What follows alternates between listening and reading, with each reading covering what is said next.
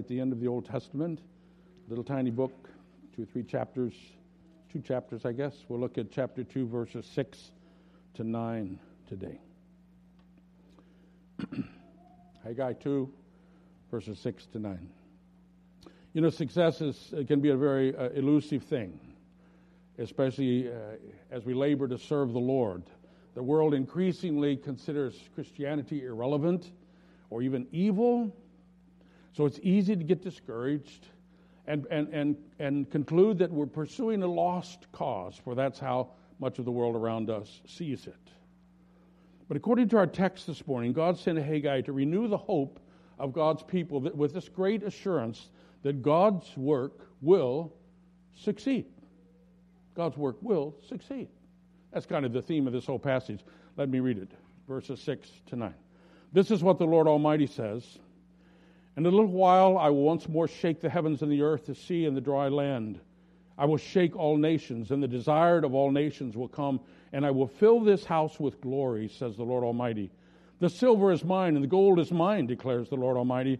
The glory of this present house will be greater than the glory of the former house, says the Lord Almighty, and in this place I will grant peace, declares the Lord Almighty. In other words, be encouraged. God's work will succeed. Now, Haggai weaves together three ways in which that success will be seen. So there's three points. The first is this God's work will survive. God's work will survive. Often just surviving con- constitutes success. If you're a small business owner and after the last six or eight years you're still in business, that's some success, because many are not. So our text tells us that God's work will be successful and that it will survive. We have an expression which we use in our culture and in regard to businesses and government agencies. We speak, we speak of big shakeups in organizations. That's when, often without warning, those in power suddenly find themselves out on the street, and uh, others whom no one ever expected are suddenly in power. And someone will say, Wow, there was a big shakeup at wherever it was. Well, folks, God has a history of shaking things up. Right when people thought things would continue unchanged forever, God has often upended history. When wickedness overran the earth, God sent widespread destruction in the flood, and all the things which seemed so secure were suddenly shaken apart. When the children of Israel were slaves in Egypt, and Egypt was the great world power, and the children of Israel were nothing, and that had gone on for 400 years, God suddenly shook Egypt to its roots to set his people free. Later, ancient Israel turned away from the Lord, feeling secure, knowing that they had God in their pocket. And when the prophets warned that God would shake things loose if they did not repent. They disregarded that because, after all, God's temple is right here in Jerusalem, and God wouldn't do a thing to his temple. But God wasn't kidding. He sent the ruthless Babylonian army against his own people. Jerusalem was burned to the ground. Tens of thousands of, of people were carted off to Babylon as captives, and God shook the history of his own people to bring them to repentance. And th- but through it all, God's work survived. Not the buildings, the wealth that people had admired, but a faithful remnant of God's people doing his work. That's the promise Haggai delivered to these people in verses 6 and 7 as he pointed them to the ultimate shakeup which is coming. He says, This is what the Lord Almighty says In a little while, I will once more shake the heavens and the earth, the sea and the dry land. I will shake all nations, and the desired of all nations will come. Haggai was talking about that cataclysmic chain of events at the end of time when, when Jesus comes to judge and destroy and recreate his world. Jesus himself describes it in Luke 21. He says, There will be signs in the, uh, in the sea and moon and stars. On the earth, nations will be in anguish and perplexity at the roaring and tossing of the sea. Men will faint from terror, apprehensive of what is coming on the world, for the heavenly bodies will be shaken. At that time, they will see the Son of Man coming in a cloud with power and great glory. In 2 Peter 3, God gives us a similar prediction. The day of the Lord will come like a thief. The heavens will disappear with a roar. The elements will be destroyed by fire. The earth and everything in it will be laid bare. That day will bring about the destruction of the heavens by fire, and the elements will melt with the heat. The point is, God is going to shake everything in His universe. The whole order of things as we know it will cease to exist the same way. But through it all, God's kingdom will survive.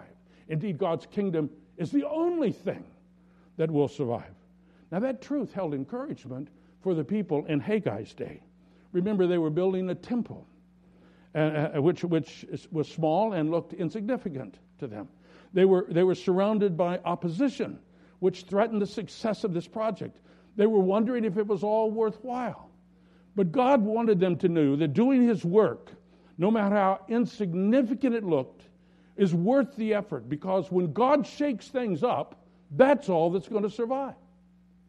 Now, you may object, hey, that temple too was destroyed later. Yes, it was.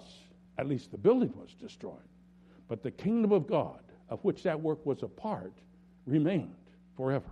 In the same way that God's work among us will survive. Not this building, but what happens here. Not these jobs we have, but what we do there. Not the houses that we live in, but what goes on in them concerning the kingdom of God. Not this present material world, but how we use it for the sake of Christ and the advancement of his kingdom. And, folks, between Israel's ancient history and the end of time, God continues to shake the world and change the course of history. Civilizations and world powers that once looked invincible are now only dusty remains for tourists to contemplate. Nothing in this world is secure of its own power. God is sovereign over everything, and He shakes history as He pleases. But through the ages and to the end of time, His work will survive. That was Jesus' promise.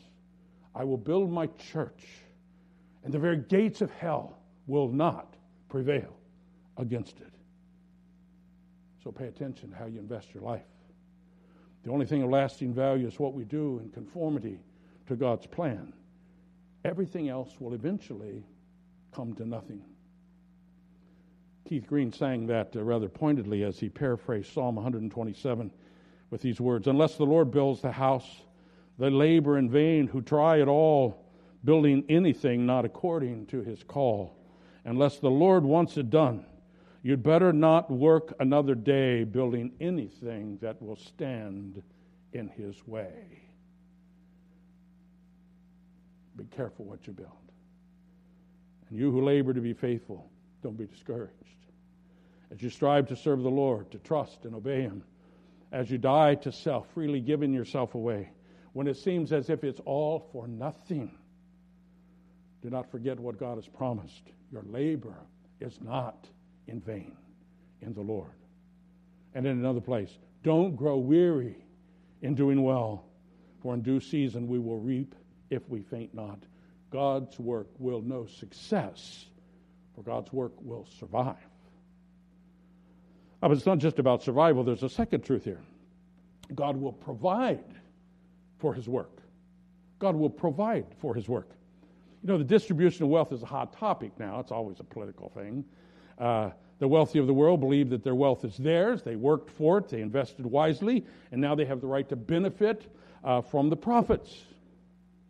Meanwhile, the have nots of the world uh, say, Not so quick. That which you invested did not really belong to you. The earth is not your possession, it belongs to, the, to everyone. Therefore, everyone should benefit from the wealth it produces. So enter the state, which claims the power and wisdom to make everything right, to redistribute wealth along the lines which it believes to be most equitable.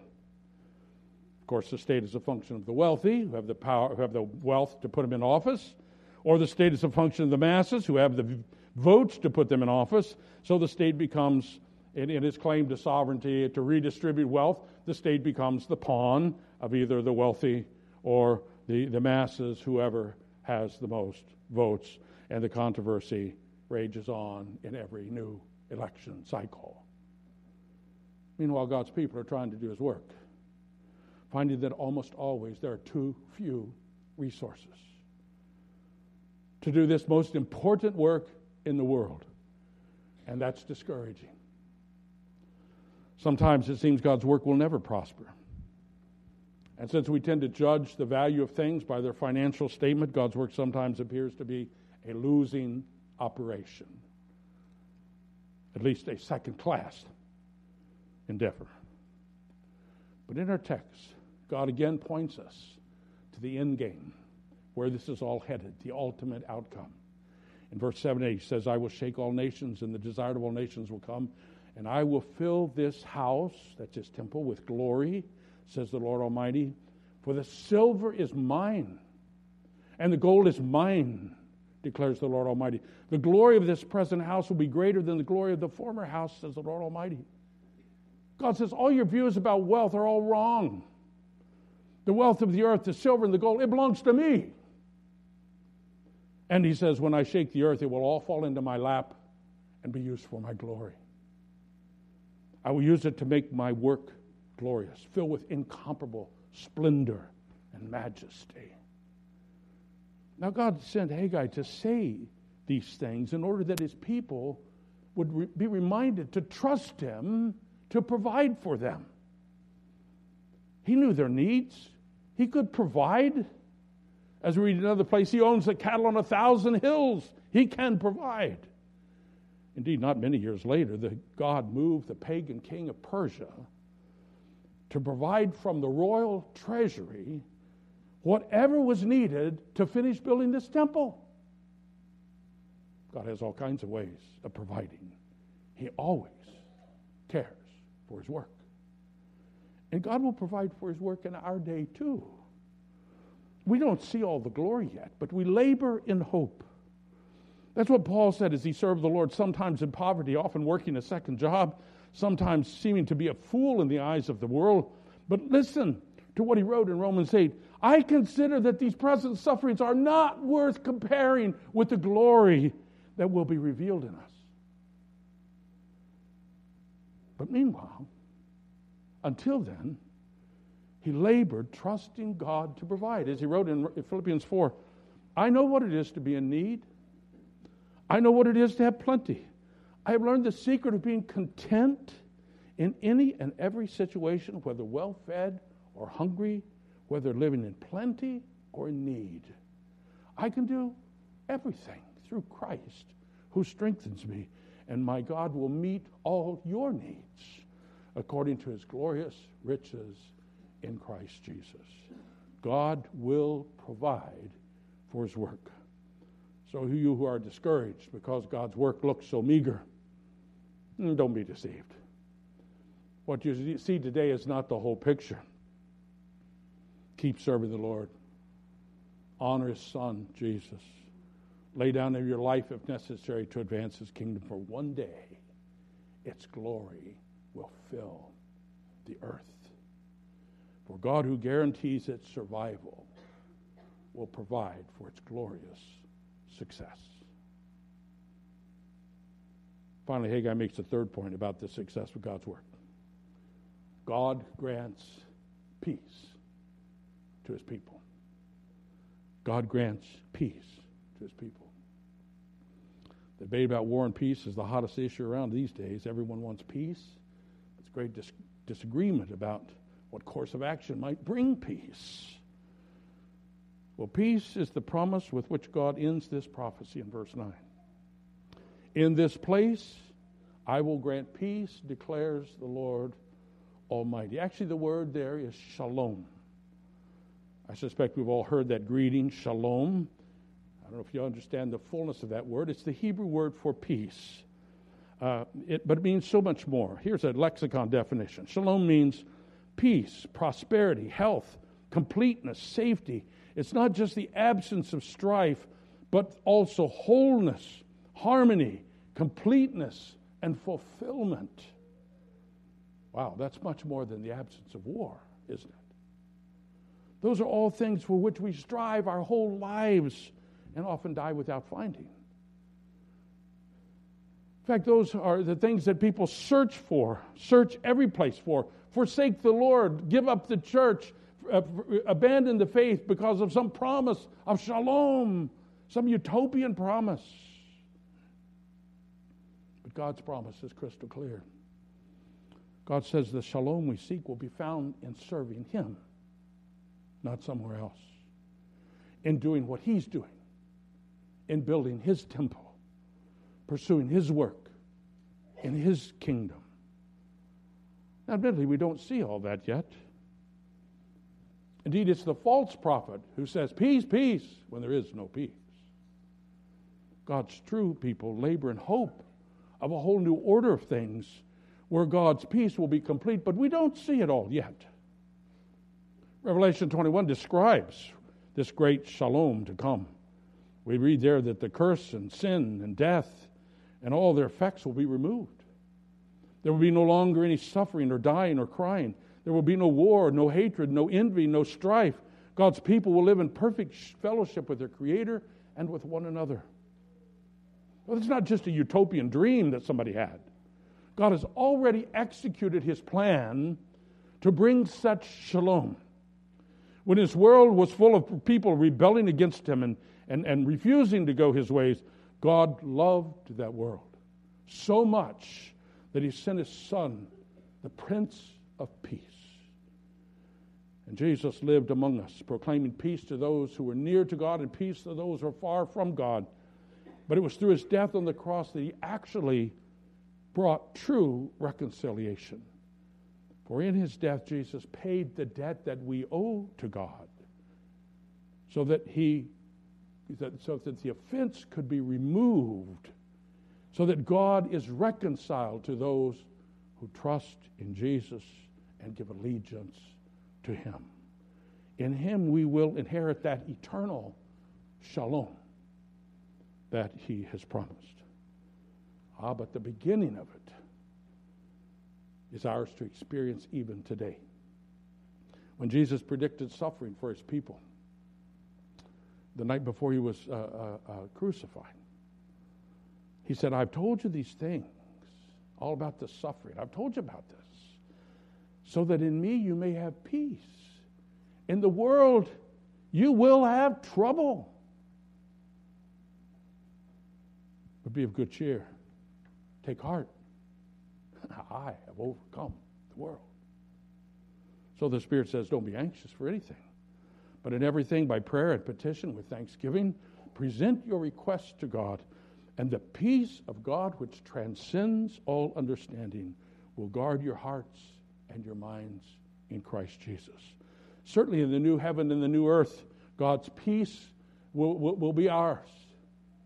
But even today, in the midst of the trouble, and the conflict, God grants his people peace. Everyone longs to know success.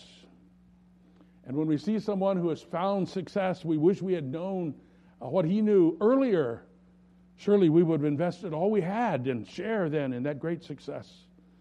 Well, if you want success, here's the one venture that holds certain promise.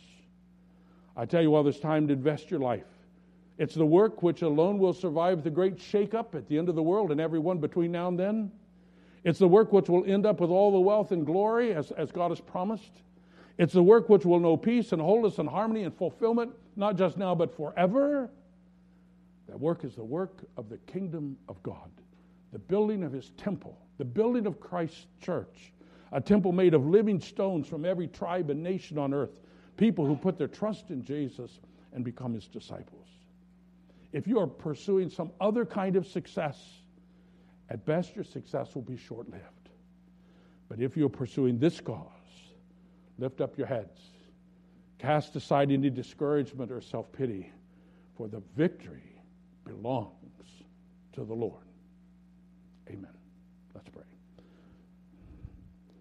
Father, we easily lose sight of the big picture of. Uh, what's happened in ages past and what you've revealed will happen at the, at the, at the end of time. And we sometimes think that this thing that you've given us to do is, is pitiful and it's poor and it's meager and it's weak and, it, and it's going nowhere. So, Father, give us uh, eyes to see what you've done in the past and what you've promised for the future. Help us, Lord, to know that, uh, that, that when the whole world is turned upside down, the only thing that will survive is your kingdom and that we are part of a kingdom that cannot be shaken. May we live that way. Help us to know, Lord, that, that uh, the earth is yours and everything in it. So may we not despair when we're called to live uh, with little, when we don't have what we think we need. For, Lord, we know that you provide and you don't send us forth without providing what we need. We thank you, Lord, that already today uh, you, you grant us peace in our hearts and our relationship with one another, and especially in our relationship to you. And we look forward to the day when peace and a new heaven and a new earth is the true utopian shalom that people long for and never find because they look in the wrong place. Oh, grant us faithful hearts, Lord. We pray in Jesus' name. Amen. If you find your bulletin, there's an affirmation of faith there. This is from the Heidelberg Catechism. It's a, a statement of what it is that God is doing in the world and how it relates to us. Let's read it as an affirmation of our faith. Together? I believe that the Son of God, through his Spirit and Word, out of the entire human race, from the beginning of the world to its end, gathers, protects, and preserves for himself a community chosen for eternal life and united in true faith. And of this community, I am and always will be a living